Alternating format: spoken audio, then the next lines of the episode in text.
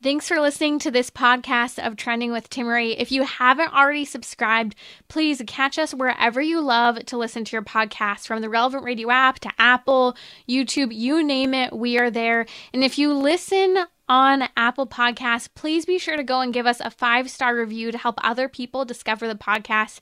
Anything you share in terms of episodes, whether it's texting it to a friend, posting on social media, helps to build up the kingdom for God, to help confront the challenging issues we face as a culture, but with joy, with hope, and with an eternal perspective where our faith collides with everyday life, bringing eternal principles to help us live our life joyfully. So, what's trending? Bridging your Catholic faith with your everyday life.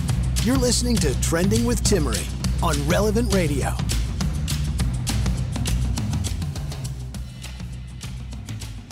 Welcome back to Trending. It's so great to be with you. We're here in this Advent season. We're going to be discussing later on why an Advent wreath during Advent. We're covering Advent content all season long. As I mentioned, it's my favorite liturgical season. Also, I want to hear your guesses as to when baby number two is coming. I'm 37 weeks today. You know, I had been struggling with preterm labor, and they just wanted to make sure that she made it till today. So I'll share a little more details about that, d- diving into some tips and tricks for during pregnancy. I'd love to hear yours. Numbers 1 888 914 9149. Maybe you have a question today for my guest. Are you struggling with navigating your child, everything from anxiety that your child might be experiencing to just trying to wrap your head around the different phases and developmentally uh, that they're going through. Well, my guest today is Erica Komisar. Erica Komisar is a psychoanalyst, a parent coach, and an author.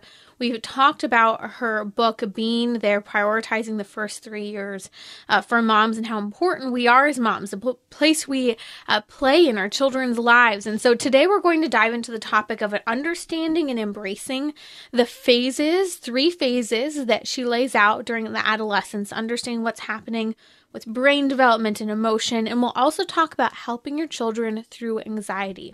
If you have a question for psychoanalyst Erica Komisar, the number's 1 888 914 9149. Erica, welcome back to Trending. Thank you for having me. Let's dive into this topic of the three phases of adolescence and the adventure of walking through and understanding what's going on with your child uh, and understanding the, the boundaries and the challenges that they experience in these three phases. Can you lay them out for us? Well, I mean, first I want to say that adolescence is what we call the second critical window of brain development the first being zero to three, the second being nine to 25. Most people don't understand that adolescence starts earlier and ends later than, than previously known. Mm-hmm. Um, so we, we know that, that uh, the brain doesn't really stop its development uh, until about 25. Um, and so in that period, there are three phases, as you said. There's early adolescence, which is 9 to 13. I like to call that the exploration phase. There's middle adolescence, which is 14 to 18. That's the declaration phase. And there's late adolescence, which is 19 to 25, and that's the confirmation phase. Um, and in this in this period, this critical window of development, um, we have something called asymmetrical brain development, which really makes adolescents behave in very strange ways, which we never really understood why they behaved strangely. We just knew they behaved strangely. Now, because of neuroscience, we know why they behave strangely uh, from a biological perspective. So, what we do know is that the two parts of the brain are the ventral striatum and the limbic system, the amygdala, are racing ahead in development and these two parts of the brain are responsible for the ventral striatum is responsible for it's the motivational or reward center of the brain. And it basically makes kids more impulsive, makes them more um, novelty seeking, makes them uh, basically have a harder time controlling their emotions. Um, and the amygdala, or the limbic system, the amygdala is the threat sensing part of the brain which controls stress reactions or creates a fight or flight reaction in, in us. Um, and what happens with that is um, they tend to be, adolescents tend to be more uh, very sensitive to rejection, sensitive to criticism, sensitive to any threats at all. And so these two parts of the brain are racing forward, but the prefrontal cortex, or the emotional regulation part of the brain, is lagging behind in development and doesn't finish its its process of development until about 25. So basically, um, you have all bra- all gas and no brakes on the brain, and that causes adolescents to behave strangely. Hmm. So you're saying that this sensitivity to rejection as the brain is still developing happens through all three of these phases from the age 9 all the way up until that 25 year old range when the prefrontal cortex is really developing that full sense of reason uh, with regard to understanding what's happening around him. Yeah, imagine that the brain is vigilant, very vigilant. It's turned on for any threats at all in a very sort of intense way. Um, and those threats could come in the form of insults, criticism, um, anything, any harsh judgment on the part of parents or teachers or their peers. Um, but yeah, so this part of the brain is not being yet regulated by the emotional part of the brain, the balancing part of the brain. And so, yeah, things like social media, things like, mm. um, you know, e- even taking tests and not doing well and feeling, you know, the, uh, the the criticism or the judgment of your parents or the teachers or the school, or that's felt much more intensely and harshly to an adolescent than it would be to an adult. Interesting. So let's connect this to fight or flight hormones because it's interesting to see how impulsive um, many young people can be. And again, when we're talking about adolescence, we're talking about all the way up to the age of 25. Um, they're overly stimulated by social media. Um, there's a lot of pressure in terms of academia to perform, to perform well on tests. I was never a good test taker. Uh, thank the Lord I was homeschooled because it helped with reducing some of that stress for me because there was, you know, modification in terms of not really having tests the traditional way. Uh, and it better prepared me, I think, for when I took tests in college. I wasn't a great test taker, but, you know, I had kind of a little more confidence in terms of how I studied and went into and prepared for those rather than always having that pressure. You know, there's pressure in terms of academia. We mentioned social media, uh, but not to mention just the challenge, Erica, of the culture that young people are living in. Um, so much so we see this sexual pressure, especially on teenage girls, um, exposure to things that really aren't age appropriate for boys and girls. So tie that into this impulsivity and how fight and flight um, is really kicking in for many kids, and they're making bad decisions in the midst of that.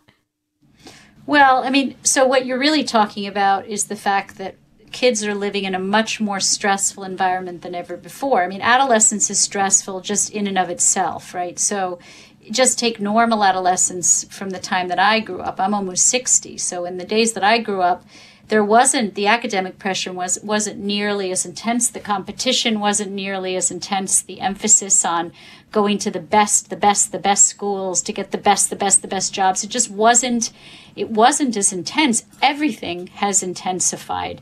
Um, and and if you want to give me to, for me to give you an example i live in new york city and you know, when I was a little girl, I went to the circus and it was overstimulating.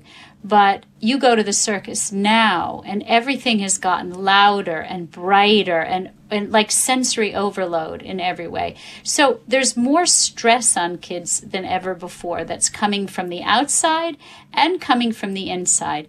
And when I say two critical windows of brain development, what we're talking about is the fact that stress plays a major role in how the brain develops in those two critical windows. The brain is most susceptible to stress in those two critical windows, one being adolescence.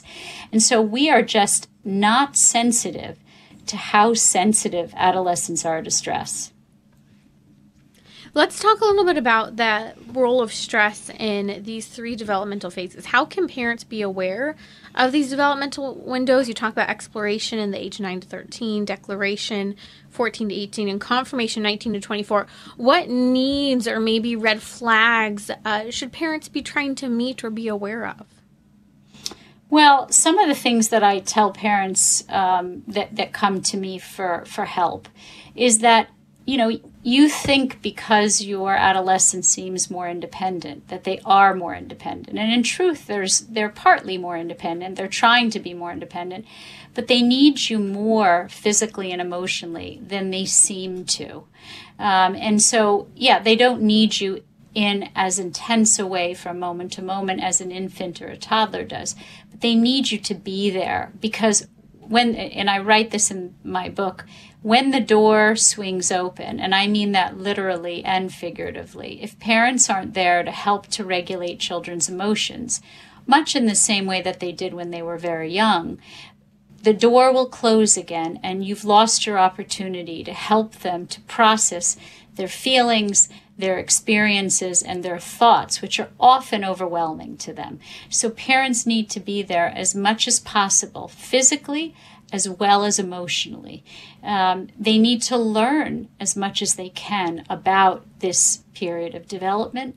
Um, they need to be self aware, meaning we pass down to our children through something called generational transmission. We pass down things like anxiety, depression, addictions, um, they need to be able to regulate their own emotions. If you, as parents, can't regulate your own emotions, if you have volatile emotions, if you lose your temper, if you are prone to depression, you cannot model emotional regulation to your children. And most importantly, they need and I think Hello? we just lost Erica. Oh, there you are. We've got you back, Erica. Can you hear yes. us okay? Sorry. Wonderful. So you were talking about how important it is that parents um, have that integrity in terms of their emo- own emotions, and that if they are emotionally distraught, disturbed, unregulated, um, impulsive, if they act out, you know, and you know we talk about acting out, but a lot of adults struggle with their own emotional integrity. They don't understand what emotion they're processing. They struggle through this. So you're talking about how important it is that it starts with the parent modeling to the child how to regulate that emotional environment. It is true. So, you know, if we didn't learn that as adults from our own parents, if our own parents didn't teach us how to regulate our emotions in the very early years. So we learn to regulate our emotions in that first critical window of development, which is zero to three. And if we didn't learn that from our parents, all is not lost. You can learn to regulate your emotions uh, through therapy. Therapy, talk therapy, is a very important way that, that adults learn to regulate their emotions later on. There's a book written co- about, by a colleague of mine, Allan Schore, called The uh, Science and the Art of Psychotherapy, which basically talks about how if you look at brain scans of adults, uh, before they are in talk therapy and then a year later after they've been in talk therapy uh, it actually the architecture of their brain changes so they are more uh, able to regulate their emotions because the right side of their brain is more active. The social emotional part of their brain is more active. So even as adults, we can learn to regulate our emotions so we can be better parents. Excellent. So you're saying it's important even for parents to consider talk therapy in order to help in guiding their Absolutely. children through these developmental stages. Absolutely. So what are some of the what are some of the red flags, Erica, in, for example, the exploration phase, 9 to 13? Um, you know, we already mentioned in general they're sensitive to rejection, but what does a child need in this time that we should be fostering as parents? Well, the exploration phase is, uh, is, is really most significantly marked by the physical changes that children go through. And we know that puberty starts earlier than we thought, you know, ever before. And a lot of it has to do with diet and stress and environmental mm. factors. Um, but we have girls going into puberty as early as nine, right? Um, and and so nine to thirteen, there's all of the hormones are racing, and you know it's it's a time of real physical change and and that causes a lot of you know mood changes and mood shifts. Um, and by middle adolescence um, 14 to 18 kids are really more trying to figure out gender identity sexual identity. Um, they're not just thinking about um, separating from their parents or physically spending less time with their parents.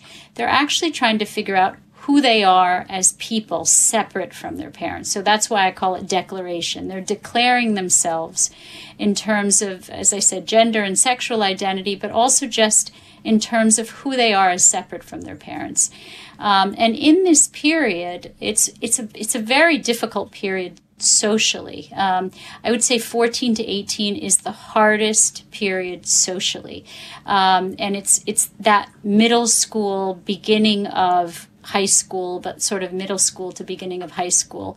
And it's when kids are the most, um, I would say they're the most under stress socially and in terms of finding their place in, in a group or a tribe. And I say to parents that you you can't survive middle school and 14 to 18 if you don't have friends. And so the kids that are most at risk are the kids who struggle socially, who are awkward socially, who haven't found their tribe, so to speak, because it's your tribe that helps you survive those middle middle adolescent years.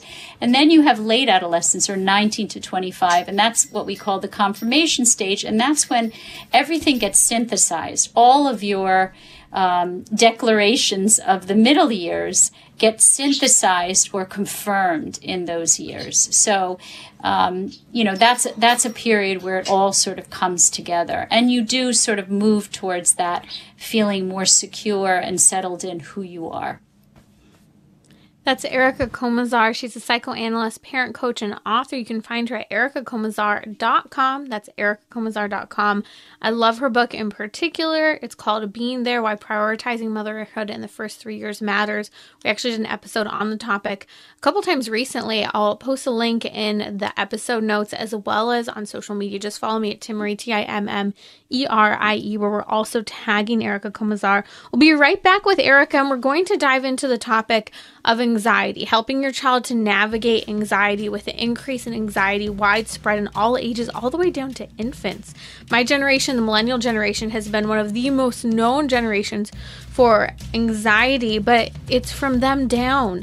It's a challenge today that we need to be able to respond to. If you have a question for Erica, please give us a call 1 888 914 9149 to ask the psychoanalyst a question about parenting.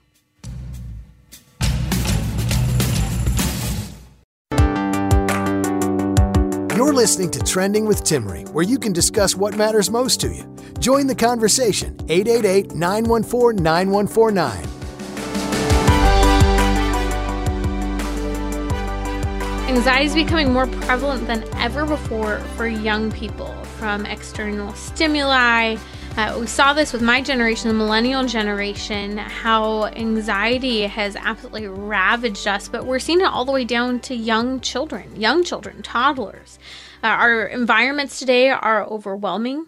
Um, many of us are experiencing overload from the digital world to just the overexposure, often even age appropriate content, and the challenge in terms of whether or not our relationships have been properly formed from a young age. Uh, it's interesting because we'll hear often about mental health, but one of the conversations we don't hear enough about is that there are often many comorbidities when it comes to mental health preceding various diagnoses. And one of the most common includes anxiety, depression, uh, loneliness, isolation, and they often go untreated, anxiety being one of them. Today on Trending is Erica Komisar. She's a psychoanalyst, parent coach, and author. Erica, let's talk about what's happening with anxiety and how to help children through this challenging time. What where do we begin? Well, you're right that children and adolescents are really, really at risk, and that their mental health is is really rapidly deteriorating. Um, in the United States, one in five kids will have a mental illness uh, before they leave childhood, and you know since COVID, anxiety and depression rates have doubled. So during the yes. pandemic, 25% of youth were experiencing depression and 20% experiencing anxiety. So, yeah, it's a real problem. Um, it's definitely a, a, real, real problem. We were talking about brain development emo- and emotional security earlier. Can you shed a little more light on the role of emotional security and brain development on anxiety for children? So, the foundation of mental health for everyone is in the first critical window of brain development because that's when we learn when through attachment security we learn to feel safe, we learn to feel secure in the world, and we internalize that sense of safety, but we also learn to regulate our emotions. So you could say that what we're seeing in kids and adolescents is, are disorders of emotional regulation where they can't keep their emotions from going too high or too low. So think about emotional regulation as the ability to keep your emotions from going too high or too low, whether it's excitement or anger or sadness. Um, all of those emotions need regulating. Even excitement needs regulating. And it's through that interaction with our parents in those early years that we learn that emotional regulation. Um, and so, just to define, because I think we don't have enough really understanding and definition of what depression and anxiety actually are. Um, you know, we all have depressed moments or anxious moments in life, but when we say depression as a diagnosis or anxiety as a diagnosis, we're talking about preoccupation with losses. Um, with depression, it means a preoccupation over past losses. And with anxiety, it's a preoccupation or fear over future losses that haven't occurred and may never occur, right? So we're talking about loss. Um, and we don't often think about our kids and our adolescents as having experienced loss. And so as adults, we need to have a better understanding of what they're experiencing and the losses that they've experienced in their lives. And it really does start very early. Um, I think there's a real emphasis in our society, in modern society, and particularly in America, on our children being independent and self sufficient and resilient very young and they're not capable of any of those things. And so what they're doing is they're creating um, defenses that are not healthy defenses, and those defenses break down later on. When we put our children into daycare situations, or when we put our children, when we separate from our children to go back to work too early, um, it basically leaves our children defenseless, and they have to create what I call pathological defenses. Um, and it interrupts that attachment security that lays the foundation down for emotional regulation and a feeling of safety that, that keeps you, that makes you resilient for the rest of your life.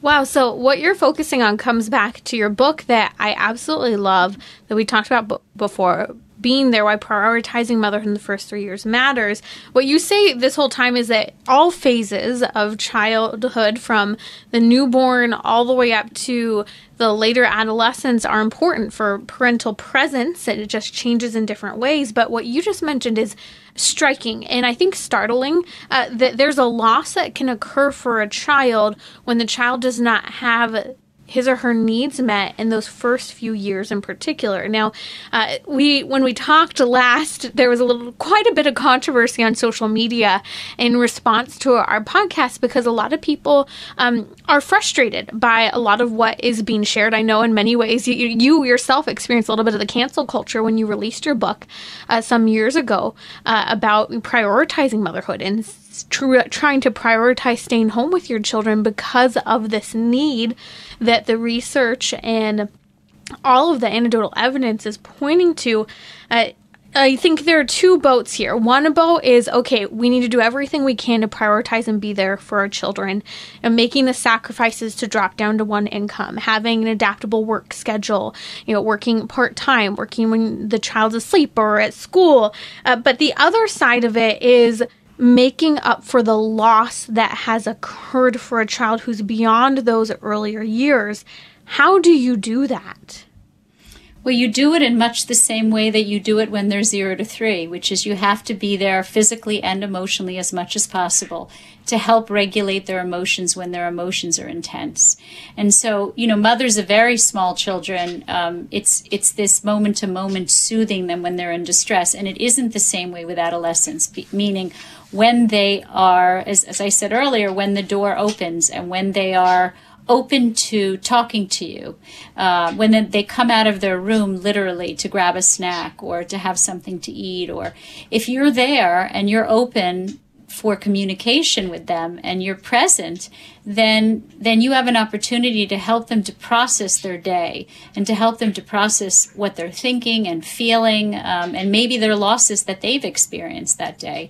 If you're not there, then they go back into their shell. They they develop those defenses, what I call defensive independence, and the door closes. And you can't just knock on the door on your terms in your time frame and say here i am i'm open for business let's talk because they're going to go huh what go away mm-hmm. um, and so you know being there as much as possible but also being literate with your own emotions is really critical. If parents are good at expressing them, their, their feelings, and a lot of parents didn't grow up in homes where feelings were expressed openly.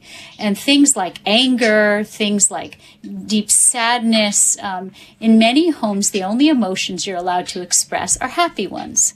And so if that's the case, then your adolescent isn't going to have any place to bring these difficult emotions their deep sadness their sense of loss um, their their their rage their anger um, so, so what I do is try to help parents to be more comfortable overall with emotions, their own as well as their children's, and particularly anger and aggression. Parents have a very hard time.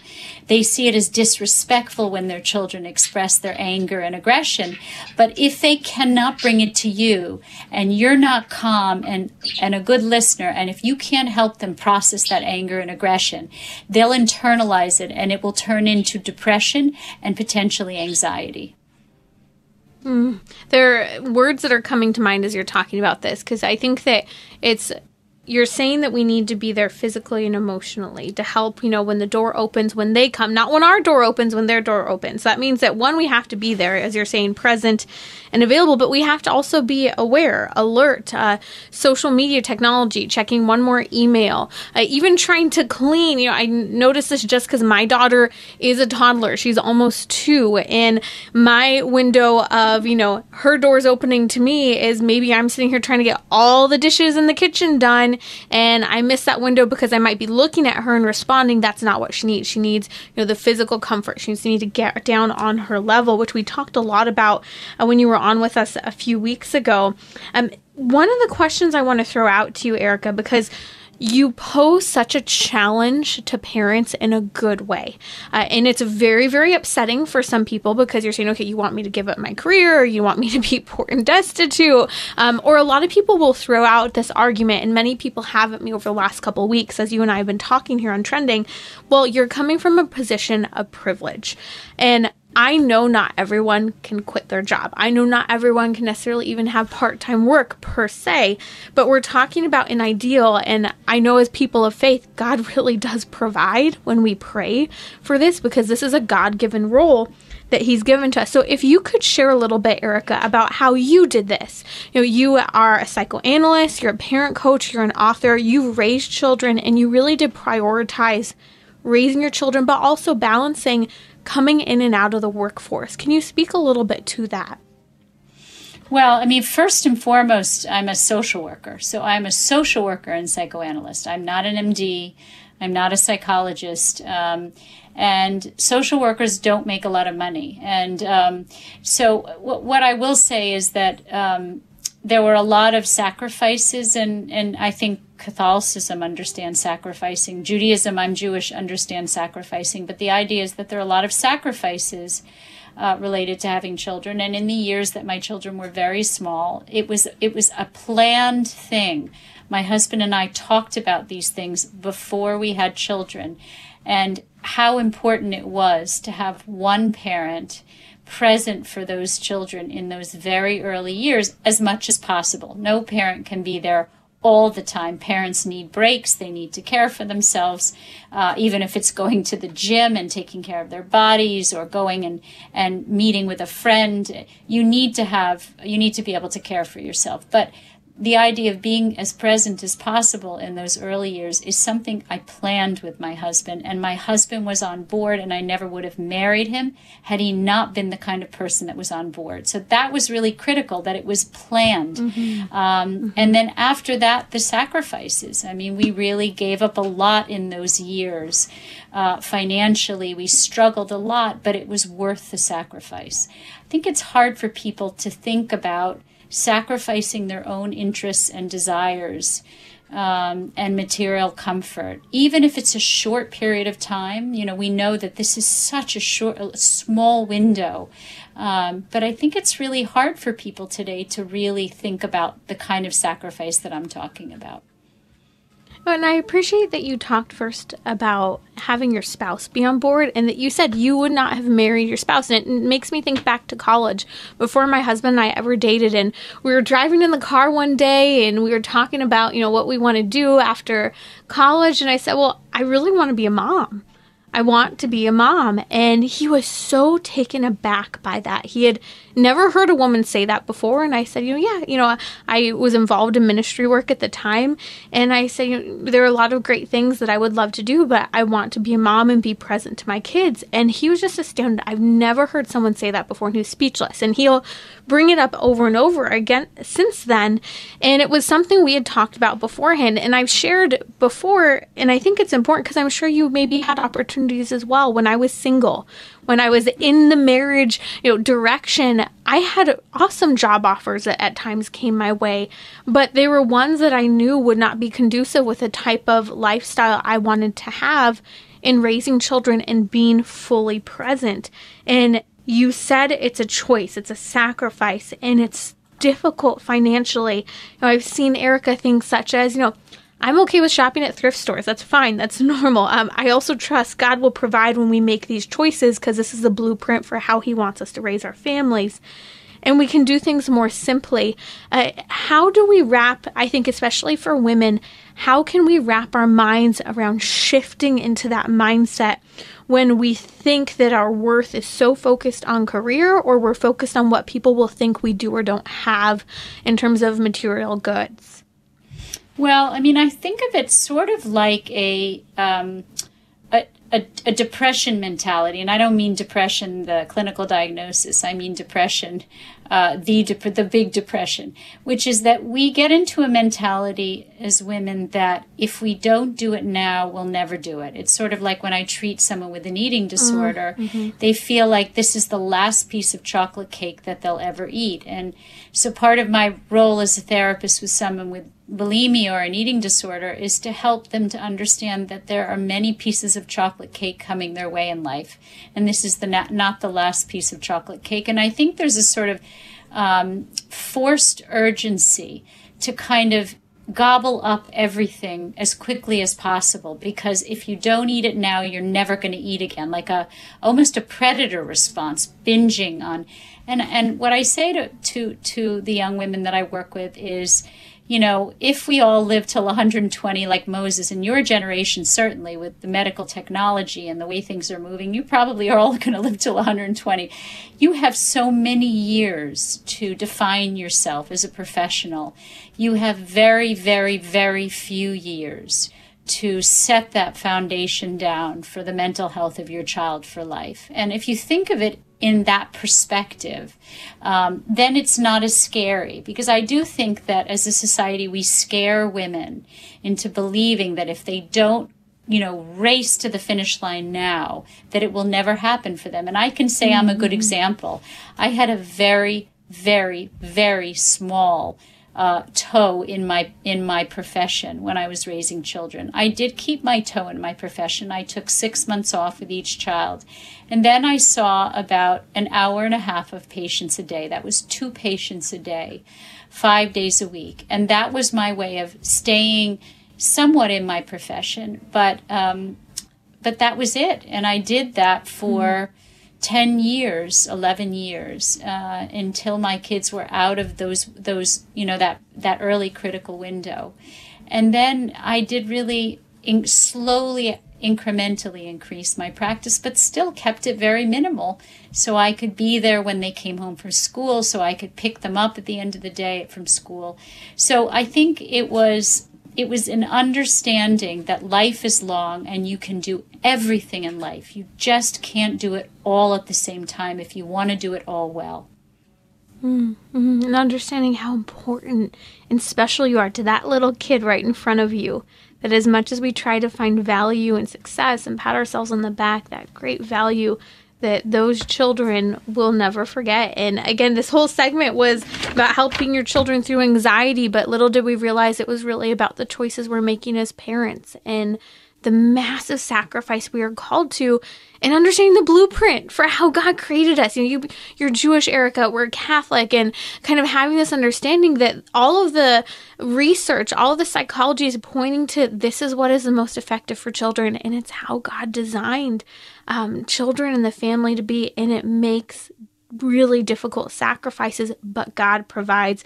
Erica, thank you so much for your candidness uh, and helping us to navigate these difficult choices, but really understanding the importance of development and anxiety for our children and meeting those needs from day one or meeting them now if maybe there's a little bit of a making up and loss that's occurred for your child. You can find Erica Komisar at ericakomisar.com. That's E R I C A K O M I S A R.com post a link to that on social media as well as in the episode notes. Find them at relevantradio.com forward slash trending or wherever you catch your podcast. And I'm posting a link to her book, Why Prioritizing Mother in the First Three Years Matters.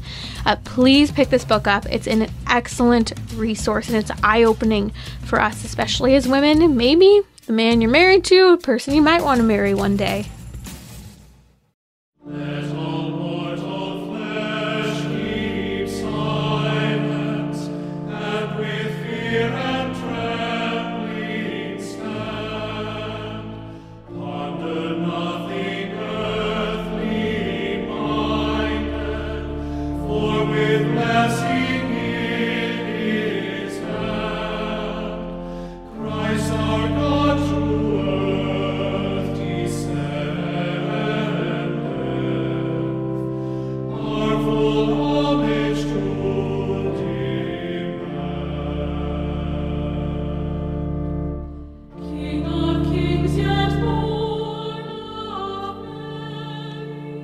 That's Let All Mortal Flesh Keep Silent, an Advent hymn for us to ponder. If you haven't added it to your Advent list, yet that you have for your playlist for listening to a little more traditional Advent uh, music to prepare yourself for uh, the coming of Christ at Christmas. I love this song because it really helps us if you listen to the lyrics or maybe read them. It prepares us for the descent of Christ, which has already occurred. You know, we have that nine months of gestation. He's present, Our Lady, but the world doesn't know him yet. And then the angels are singing glory to God in the highest at the coming of Christ, at the birth of Christ at Christmas. And so let all mortal flesh keep silent kind of takes us into this silent preparation that silence before the birth of the child, of the Christ child. So we'll talk a little bit in just a moment about why an Advent wreath and the symbols of the Advent wreath, as well as the tips and tricks during pregnancy. I have some questions to throw out to you. Uh, Mary from Illinois is on the line. She had a question as we were talking about child anxiety and developmental phases. Mary, welcome to Trending. What's your question today? Uh, yes, thank you. I really enjoy your show. Um, and I had a question. Um, one of my children, um, he is in college now, and I started college during COVID. Um, and fact, senior year was during COVID, um, and so during that time, he's kind of lost touch with some of his friends. He never had like a huge friend friend group, but he had a few good friends. But they've kind of gone their different ways now in college. Um, and I'm just, you know, he's a great kid. He's, you know, he's getting a 4.0 in a really difficult major um, which we always tell him, just do your best. We don't, we're not, we don't put pressure on him that way, but he's very driven himself. Um, and he's, so, I mean, he's got so much, so much going for him, but he's, he's very, lately he's been expressing how he's lonely and just wishes he had more friends. And mm-hmm. I just don't know how to help him with that. And I don't, I don't know if people, I think there probably are other people in this situation due to COVID and also in this age group where, you know, people, young people are kind of more plugged in like online than they are in person a lot of times. And right. I just want to mm-hmm. know how I can help him because he's, like I said, he's a great kid and he's a he, great young man and so much to offer. And I just, feel sad that he's he's lonely, and I, that's something I can't really help Yeah. him with personally. So I was wondering if the doctor has any or the psychologist has any tips on this. Um, we don't have um, her with us. Erica Komisar is gone, but I can relate to this. And I did want to take this question, even though she wasn't with us, because I struggled with friendships in um, high school and in college and just feeling isolated, you know, had a lot of breaking up in terms of friends groups in high school and then in college. It, it was just, it's a lonely time. And you add COVID and the interruption, especially if you're in the middle of school, it just makes it really difficult. Plus the online communication, the lack of strong face to face. I I get it. Um, and I would really say, especially because the college age, there's so many great opportunities, whether at his college, whether he's at a junior college or a university or other local colleges. This is a really good time to tap into other good schools nearby. And it doesn't necessarily have to be a Catholic school, it could be a school with a really great Newman Center or Newman Club. It could be a school with some really great clubs that your son could fit into. Um, it could be anything, you know, I was just talking to my mom about this with my sister as well, because she's, you know, in that phase where, you know, we need to meet more people. And it could be clubs, you know, maybe you're into music, maybe you're into sports. You don't have to play for a sports team, but you can play in a sports club that plays soccer, you know, once a week. And they're all just getting together and have that common interest. And there are local, you know, Christian and Catholic schools that you can look into for programs such as that. Um, but not being afraid to branch out because I have seen this, especially in those college years, where there are other schools and other groups where you can tap into. A huge resource for me, and I want to throw this out there for any college age or young adult individual. It's Eagle Eye Ministries. I'm pulling up the website now. Um, Eagle Eye Ministries, I think, .com. I know that um, we'll grab that right now and post it on social media as well as in the episode notes. But Eagle Eye Ministries is a program specifically designed um, by the Religious Order of the Community of St. John, and they do a lot of outdoor excursions, like three day or even two week long uh, programs where they take um, the youth anywhere from 18 all the way up till about 35 years of age and you go backpacking hiking various excursions and programs but you have mass every day and adoration and i've always found this to be a really good um, life force for me especially in college where maybe i was feeling a little disconnected but it was an opportunity to connect with my faith but also other really well formed and like minded individuals who are seeking Christ. And it gives you an idea for the types of friendships and relationships that you'd like to form, or even ideas for how to take a similar program back into your community. I know that's something I really did in college. Even going to a small Catholic university, I wanted more. You know, I started programs and groups and you know i think just being willing to start something small and having one other person that you can invite or maybe you don't even know that you can invite them to participate maybe it's you know praying in front of the abortion clinic if that's something you're into or playing soccer i started a soccer club i don't know anything about soccer i said hey i want to play soccer once a week and i started getting people together and next thing you know i think we had like 30 to 40 people playing soccer once a week. Uh, you can create things to make friends, and you don't have to be the best at doing something. And I think sometimes that's a little reminder of like, you don't have to be an expert to create something. Uh, to bring a handful of people together because usually that confidence isn't there for everyone else either. So, great question, Mary. Prayers for your son as he navigates and builds up those friendships, and you support and encourage him on that. You're listening to Trending with Timmerie here on Relevant Radio. We're going to talk about why an Advent wreath, and well, I want you to vote. You have to go and vote on my social media um, for when you think baby girl number two is coming. I threw that up there. Just follow me at Timmerie, T I M M E R I E. I know there have been a lot of questions about tips and tricks during pregnancy. We're running out of time, so we're going to talk about that a little bit later here on Trending this week. But I want to talk about the Advent wreath today. Um, it's a tradition that many of us have incorporated into our homes. Maybe you grew up with it, but didn't always really know what it marked other than becoming or coming one week closer uh, to Christmas and the excitement and anticipation that is fostered by that Advent wreath. So each week here on Trending, we're talking about the themes of each of the candles and what those candles represent. So, for example, if you have your Advent wreath lit around your table, this week is the theme of hope. And we talked about that yesterday on the episode with Father Tim Grumbach. The following week will be peace, joy, and love. We'll walk through all of those themes. But I want to break down a little bit of the tradition as well as the meaning of all of the symbols that we have from the evergreen uh, to some of the candles, the number of candles, the shape of things. So let's start with understanding that Jesus Christ is the light of the world and he dispels the darkness of sin. So just by using those candles, we are marking through the light of the candle the light that Christ brings into the world, the spark that he brings to the world. And we read in John chapter 8 that Jesus Christ is the light of the world. And he says, I am the light of the world. Whoever follows me will never walk in darkness, but will have the light of life. Now, the Advent wreath helps us in that transition and that development throughout salvation history to the coming of Christ and understanding that we too are the light of the world. And so as we look at this Advent wreath, let's talk about the shape a little bit. It's a circle, right? The circle is a representation of a reminder that we're made for eternal life and that that's possible through the coming of our Lord Jesus Christ.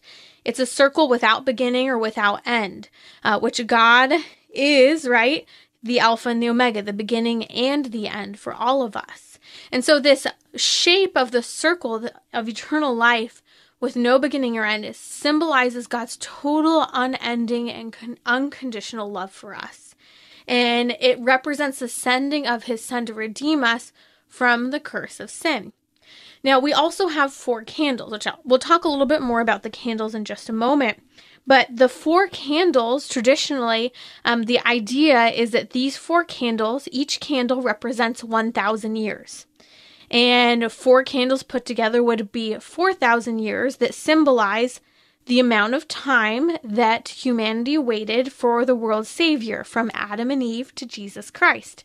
Really neat. There's so many symbols in the Advent wreath that you can break down and talk to your kids about that help us to dive into salvation's history. Now, some people will also add a fifth candle we didn't grow, do this growing up, but I would see it sometimes. And you add that white candle right to the middle of your Advent wreath. You can use a pillar candle, whatever you want. You know, you can just, it's supposed to be white, and that symbolizes uh, Christ. And it can be burnt on Christmas Eve and Christmas Day if you want to add that in. I know I, I was always just excited once we had four candles lit and you had all the wax running everywhere. And by the way, I always buy my backup candles because you need more than four candles to make it through if you're lighting them for every, let's say, dinner each night in Advent.